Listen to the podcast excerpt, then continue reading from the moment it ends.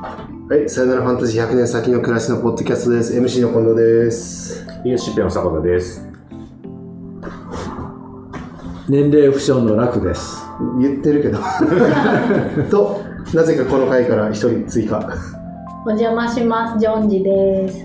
喋るのか。喋らないかも。喋らないかも。じゃあ、あの、みんなにいろいろ普段から聞いております。あの、あれですね、ラクさんの手放したファンタジー、気づいたファンタジーの話をしていきましょうかね。どうですか、ラクさん、最近。自分の中で気づいたファンタジー、手放したファンタジー、ありますか？うーん。手放したファンタジー。あの、あれだね、なんか、最近、手放すというほど大げさじゃないけど、こう、えっ、と、ケアの自宅から博多織の学校まで今32キロぐらいあるのかな。交通手段で前車で行くことが結構多かったんだけど最近こうちっこい電動のこうえコムスってかわいいやつですね。ああれをこう高速バス停のところまで行って、そこから高速バスに乗るということをこう変えたら、いや、なんか全然こう違う、こう、景色の見え方がするなっていうのは本当あって、で、さっきもちょっと言ったけど、移動っていろんな意味で面白いなっていうふうに思ったよね。移動のスピードもそうだし、手段もそうだし、時間どうかけるかもそうだし、とても大事だなという。逆に言うとあまりにもなんか定住型にね、僕らなりすぎてて、で、ルールとか計画とかいうのは全部こう定住的発想だよね、そういう意味ではね。うんうんうんっていうところが、うん、今日この頃で面白いかな。うん。なんか移動、移動が楽しいんですか？それとも、どう、どうですか？しんどくはないですか？いやいや 移動の年時間がね、うん。なんというか、時間、まあ、生産性でいくと短,、短時間で効率よく短低コストでっていう、まあそれじゃない部分がやっぱあるんだよね。うん。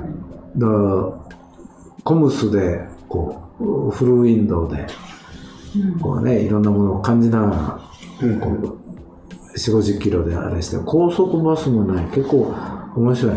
うんで、いろんな本読んだりできるし、地下鉄ではありえないような、こう、公共交通系ということは同じでもね、違うんだよね。うん。そういうなんかか、感覚的になんか違うものが。こう、起きてて、なかなか楽しいね。これ、ラクさんワンチャンこれからノマド、ノマドワーカーになる説。マック持ってるし、スタバでいどこでも働けますみたいな。感じになっていく説ある。そうそうん。も うこれ、実は 2, 2回目なんですけどね、このファンタジーっきミスったからね。さっきミスっう。いや、あの、移動というキーワードね、うんうん移動に伴うファンタジーというのは結構いろいろあると思う。うん。あれです移動を伴うことによってファンタジーに気づくってこそうね、それもあるし、まあ、どっちもありだね。とでもそれはすぐあると思うけどね。やっぱなんか、僕も、ね、好きなサンドウィッチ4がいて、うんサンドウィッチに行って、サンドウィッチどっか行ってるってことやる。で、やっぱ違うとこに行くことによって、今日も朝から帰ってきたけど、まあそれでなんか自分のその拠点である福岡だったりとか、駅だったりとかの違う側面がやっぱ分かってきたりとか、だよね。まあ今日とかも、まあ、ラクさんの話をしないといけないので、僕の話するのはあれだけど、まあ、阿蘇行ったことによってな、この前北海道行った時に、なんでここに人住んでんだろうみたいな、うん。もうすごい僻地とかいっぱいあるから、よくここに人住んでんだみたいな、うん阿蘇とかもなんか外輪山の上から見てて、なんでここに人住んでんだろうって思った時に、ここに住むっていうことを結構漠然と過ごしてる人多い気がするなみたいなのは、うんうん。だから結構、まあ僕だったらその福岡に拠点構えて、駅に拠点構えてる、あとサンドイッチどこか行ってるみたいなことを言うと、なんでそうしてるんですかめっちゃ聞かれるから、うん。なぜそこにいるのかみたいなことをすごい意識しながら行動してるんだけど、でも普通に考えてそんなこと考えないなとか、うん。それめっちゃ思うな。いや、だから通勤って2点間移動で徹底してるんじゃない？うん。これね、大量輸送もっと効率的にという。うん。で、なんかいろんな交通費も出てる。それってもうおしまいだなというところがね。えー、もうなくなる。あ？おしまいというか発想そのものがあ思考停止でね。その繰り返しだけだと、うん、生産性原理だけになってしまうね。いやなんかその、そこに住むみたいな理由、理由で全員が、その、超条件とか厳選して決めていったら、住まれないとこめっちゃあるよなって思いますよね。で、なんなんか最近どっかだ、どこだったかな？中東あたりでなんかあの、国家戦略というか、うんこんなのを作ろうと思いますみたいなあの、真っ縦の都市を作るみたいなガラ。ス張りの。かガラス張りの鏡張りか。そう、みたいなやつはありましたね。で、その中高速の移動を通して、そこに重機を完全にシステマチックに作ってっていうのがあって、まあ、今の話で言うと、まあ、生産性の極致なのかな、みたういな。ん。僕は面白いから好きなんですけど、そういうう、んうん。き機能美みたいなの好きなんですけど、まあね。まあ、完全に計画通りやるとそうなるな、みたいな。うんいや、でも、結局通り行かないから、多分ね。うんあんな巨大なガラス作ったら、もう鳥ぶつかりまくりでしょっていう。具体的な話、具体的な話ですけど。鳥すら住んでないのかな、あの辺だと。うん。いや、なんかそういう意味でね、あの、えーっと、名前忘れた。あ、唐谷光人だ。という人が言ってて、こう生産様式でなくて交換様式、難しい話でいくとね。だから、要は生産ということでずっとこう、資本主義やってきて、まあ農業から始まるんだけど、で、それが、だから今から、もう一つはやっぱり交換ということをね、うん。こう生産というともう計画とか能率とか時間あたりとかなるけどスピードの世界。で交換になると全くこう異次元のやつをこうエイヤード交換するわけでそれがね今かあの今からというか人間がねやってきた歴史の中で大事なこう。レイヤーとしてあって、それをもう一回ね、見直そうよという。いや、僕はあのクロスもそうだし、多拠点でいろんな人間集まって、やっぱりこう交換する場と思えばね、うんすごくお金とな商品でなくて、この人の生きてる世界とこの人が生きてる世界がね、こう、まあ交流というか交換というか、はお互いね、貴重なものを交換できるわけじゃない。まあ、ね、そういうふうにこう捉えていくのが一つのこうポスト資本主義かもしれないし、だからなんか交換っていうのはね、やっぱ面白いよね。うんな何を差し出して何を受け取るかっていうのはそれぞれのうん。こう主体性っていうかに委ねられてるから何もありません。なんか交換リテラシーみたいなのあるかもしれないですね。なんか自分が何を提供して何を受け取ってるのかみたいなところって結構無頓着な、ね無頓着とかまあ見えないよ,、うんようになってる。だから何も差し出せないけど、あなたのその、生きてる、こう、様がね、やっぱり光満ちて、もう、光そのものだから、それで十分ですという人もいるわけ。だそうだ、交換、何がこう、今飛び交ってるのかみたいなところ。うん。で、まあやっぱその生産性の中で見えてない人は結構いるだろうなってめっちゃ思いますそれはまあそのクロスもそうだし、まあ今会社、自分で会社やってると人事評価みたいなところで、うん。そういうところってすごいこうあのぶつかるところですよね。その、いわゆる KPI だったり、何したのこの人仕事みたいな、時間を提供してもらった、うん。なのか、こういう納品物を提供してもらった。なのか、でももっとあるよね、軸。みたいなのはやっぱすごいか、なんか考えなきゃいけないなとは思いますけど。うんそうね。どうしてもね、お金とか経済とかになってくると、それを全部数値化しないといけないから、10日交換っていう。そうそう、10日交換が前提になってくるので、でも、小中さんが言ってたのは別に10日交換じゃないもんね。うんだ交換っていうと僕らの前提としては、このファンタジーだと思うんだけど、10日交換が前提になってくると思うんだけど、どっちかが得した、どっちかが損したみたいなことがじゃ。なくて、やっぱ一緒のものを交換するっていうのが、でも実際それを本当に全部比べられるのかって言われたらそんなこと絶対ありえないし、でも、ラクさんの言ってたような交換っていうのは多分その10日交換じゃないんだろうな、みたいな話は。ね、なんか本当は、だから、あれだよね、宅発に行ったお坊様に、みんながね、ああ、なるほどね。こう食事を差し出すのは交換なんだよ。うんもうね、尊さに、やっぱり、わあ、こういうね、世界の人にはもうとにかく手を合わすしかないわけ。そうやっぱり、交換って言ったらちょっと無機的な感じするんだけど、交流うん、なんだろうね。更新？わかんないですけど。まあでもそれがもうコミュニケーションね、コミュニケーションですかね。どうですか、ジョンジ？え？喋る機会が。な何言ってんのみたいな。ブーンっていいです。ふーんがいいね。コミュニケーションはでもね、10日じゃないもんね。うん別にね。そ私、なんだろう、お布施か。う。お布施なんかこの前なんか、あの、正芸君っていう、佐賀の寺の息子がうん2年間ぐらい、あの、唐揚げをお布施するっていう修行を勝手にやってて、そう、すげえ修行やね。何なんですかこの人、なんかクロスに来て、あその別のやつから、唐揚げあげていいっすかって言われて、おいや全然、そんなのあげてくれるんだったら僕ら食べたいから、ぜひお願いしますみたいな話したら、その、翔慶君っていうのが来て、あすごい、に鶏肉2キロか3キロぐらいかな、持ってきて、えひたすら唐揚げをあげまくって書いてた。うん。で、これはなんかこう、なんだろう。お布施っていうのは、どっちかというと、この、与え、与えるじゃないんだ。うん。渡すっていう修行なんですみたいな話をして、うんそれをなんか受け取ってもらえるっていうことがもう僕にとってはすごいありがたいことで、うんでそれでなんか、だからせそういうことしてくれたからさ、僕ら10日間交換の感覚があるから、うん。これ何返したらいいんだろうみたいな話をしてたら、いや、お返すとかもいらないですって。受け取ってくれたことで僕の中でもう完結してるんでって言ってて、うんあ、お布施ってそういうことなんだみたいな。うんでもなんかその、渡すっていう修行うん。で確かに受け取ってもらえないっていうこともあるなとか、うん。なんかそういう感覚で、私なんかそのさっきの、なんだろう、僕とかもなんかよくいろんなことを陰で動きながら、それをやったことに気づかれないってことにショックを受けたりするタイプなんだけど、うん。別に感謝してほしいとかじゃなく、やったことがなかったことにされるっていうのはすごいなんか。でもそれ、でもやっぱやっぱ絵の下の力持ち的な人たちは組織の中にいっぱいいて、その人たちがやってることがなかったことにされるのってすごい嫌で、うん。でもそれもなんかお布施として捉えると、もうそれを、ありましたっていうので終了。そうそうそうそうそうそう。なかったことにはならないけど、だけど、別にそれに対して何かが払われるわけじゃない。でも、みたいな。な見え方、確かに全然感覚違いますね。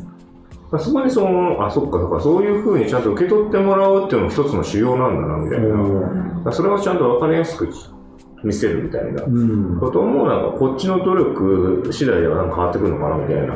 視点が変わったのちょっと面白かったなって、うんちょっと外れてるかもしれないけど、でもそれもある種交換っていうか。そうだね。なんか善悪でのあれじゃない。は、そう、子供がちっちゃい頃、いや、そうだなと思ったのは、おばあさんが、うん長男が薬局やってたから、いろんなおばあさんが来たりして、この子供に、つってね、添加物たっぷり入ってるんだ。あー、なるほどね。うん、で、こう、お食べって言うやろ。で、うちはね、だからあの、もん、こう、左翼系の人間だと、こう、危ないから、やめときなさい。っていうのいなんとか陰微にね、うん。ストップするので、いや、やっぱそれはやっぱりもらうべきだよねって、かみさんとこ行って、いただきましょうねって言ってもらう。それと、こう、なんていうかな、こう、添加物をなるべくこう取らないでしょうという教育とはね、全く別次元だから。うん。だから交換を拒絶したらねもう人間の一番大事な部分なんでうん。これはやっぱちゃんともらうべきだということでずっと、そう、べきが出てきたね。うん。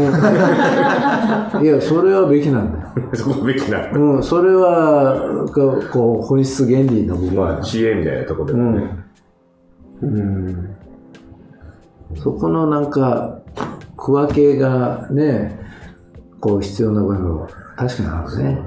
こんだけファンタジーを手放してそうな楽さんですらやっぱべきが出てくるっていう。うん。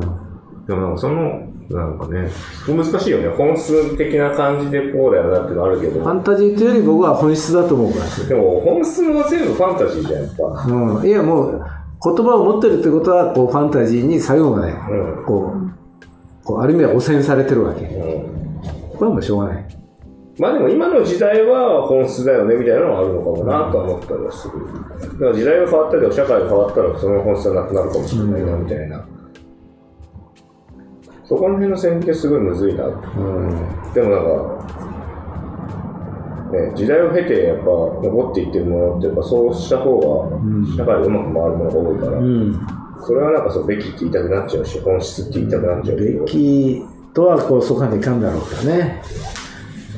なんか、んちょっとすごい現実的な話、その交換とか、その、もらう、もらわないみたいな話とかでも、すごいこう、身近な話で言うと、うん。僕お土産とかもらいたくないんですよ。ええ解散といかんからとかさ。あ、そうですね。とか、なんかあの、とか、あのーなんですかね、コストに対してのトータルの幸せ度が非常に低いと思っているっていう、こうすごいあの、あのーすげえ数値化した感じの うんあの感覚を持っているんですけど、なんていうんですかね、あのーまあまあ、一旦こう、お金を通してそれを考えると、例えば1000円のお土産を買います。うん。で、まあその、お土産を送る人は、お土産を送らなきゃいけないっていう、まあ、ある意味ファンタジーというか、で、1000円のものを買います。まあ、1000円を失いますと。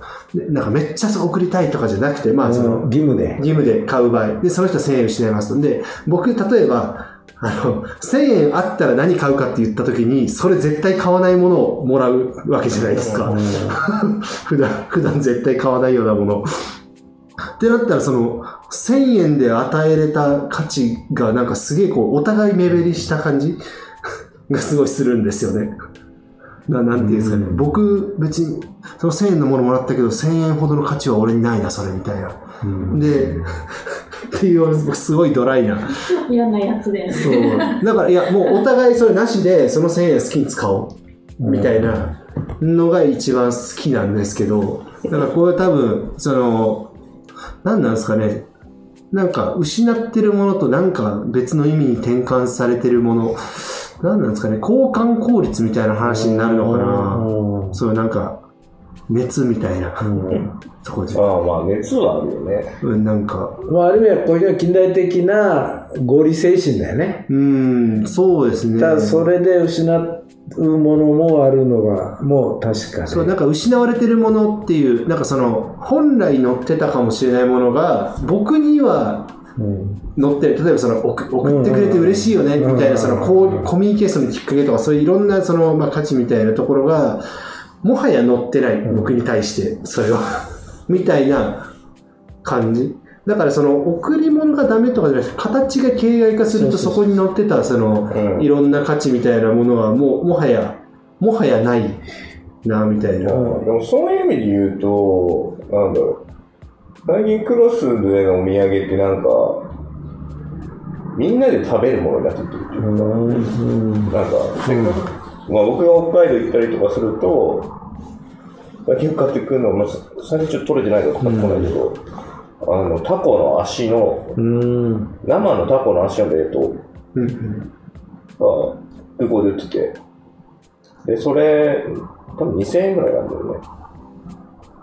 で、これがちょうど持って帰って、家着くぐらいに、いい感じに解凍されてて、そのままあの薄く切るとしゃぶしゃぶにできるっていう。へで、僕、タコしゃぶ食いたいから、でも一人で食うとあんま面白くないから、うん。で、そのためにお土産って言って持って帰るみたいな。うん。とか、まあ、あと、調味料もお土産で買ってくるのが最近みんな多くて、うん。うんうんそれもなんかあるとご飯美味しくなるからみたいな、なんか、まあ、まあ、みんなのためっていうよりは、なんか半分ぐらい自分のためじゃないみたいな。だからそれって、あの、2000円のタコを買うときに、だから自分でも食う、自分を食べたいから2000円分の価値が担保されてる。うん。だからそこからプラス、みんなで食うっていう価値がうんプラスされて3000円とか4000円分ぐらいの価値になるみたいな風に俺見えるんですよね。なるほどね。すごいこう、なんか合理すげえ的という資本主義の本みたいな。っていう感めっちゃ出すの感覚。うんいや、しかしさ、なんか、ものをこうやり取りする OS という意味ではね、僕はこう人間でやる限り大事だと思ってる。ただ、そのアプリケーションがね、こう、こう100年江戸時代からこう村社会の掟みたいなアプリケーション。ね、旅に行ったら必ず隣近所、領土なり、おお土産持ってかんとね、やばいぜって。うん。そういう感覚がまだある。厳然としたでそうじゃなくて、ね、今坂田が言ったようなこととかいうことでアプリケーションはねやっぱり現代的にねそうなんですよね。こうやっぱり組み替えていくっていうことは必要だけど、OS そのものはね僕は否定できないと、うん、そうですね。多分、なんか、その、だからコミュニケーションのきっかけであったりとか、その何を交換するかみたいなところで、僕はそのアプリというか、その手法を使わないみたいな感覚なんですよね。とか多分それこそ、まあすごい現代の話をすると、SNS で情報の交換ができるから、うん。うんその、多分そういうお土産とかって、なんかそれで会う口実になって、そこで情報のなんかこう交換を行うとか、いろいろそういうのきっかけだったと思うんですけど、そこの次のステップの価値が僕にはもうほぼないみたいな。うん。そうやっぱり循環性が見えないということだね。うん。田舎だとね、その辺の循環性っていうのはね、うんうん。いいも悪いもやっぱりあって。でもそういう意味ではさっき言ってたなラクさんの流れみたいな話に近いね。うん。なんか、近藤君がもらうお土産には、なんか流れが止まる感じがする。そうそう、循環っていうのは流れなんだよ。そう僕のところでめっちゃ止めますね、それは。止まるっていうか、なんか、もう止まるような感じじゃん、もう。そもそもその惰性で来てる時点で。うんそうなんですよね。なんか、でもこれ近藤君絶対喜ぶな、みたいな。うんそうですねできたら全然流れが止まんないまあ、わけ確かにそれはそう。だからそれで言うと、やっぱクラウドファンディングとかは僕流れで見てるところは多分あって、その現代的なそのアプリケーションだと思うんですけど、まあ、そうですね。なんか、ちゃんと流れるもの持ってきてっていうことなのかもしれない。そういう流れをどうみんなで作り合うかといううん。ことだよね。なんか、お前その、お前それじゃ流れ作れねえよ、センスねえよ、みたいな 感覚なのかもしれないです。無理強いするのが鬱なん陶しい。かそこでも売ってる、なんか、そうお菓子とかね。そう、別になんか、じゃあ、なんかね、今どこでも買えるじゃないですか、その、なんかその名産品みたいな。だから、そこから何も広がらないみたいな。いや、より、名前これ絶対もらったら困るだろうな、みたいなのを買っていたりするもんね。うんうんうん。なんかいや、ひどいのになると、自分が買わないのに、こう、宅急便で、ね、うんこうリストが送ると、結婚式がひどもんも最近そうなってるじゃん。ああうんあれと同じノリが。あ、でもそれで言うとなんか、僕結構贈り物にこだわりあるかもしれうないです。ん。大事よ、大事。なんか贈り物が嫌いなんじゃなくて、こだわりがあるんですよ、結構。うんあの、そういう意味で、なんか、いなんかあの、誕生日プレゼントとか、引き出物とかで、んもう俺すぐコップ買うやつ嫌いなんですよ。うん。言ってやってたっていうのはね、どんどんクロスのコップ増えて増えてなんか、すごいこう思考停止して、なんかそこから何か生もうみたいな、なんかもう、だから形骸化してる。まあアリバイ的にね形骸化してるじゃないですか。だからめっちゃこう人、僕は選めっちゃ選ぶんですよね。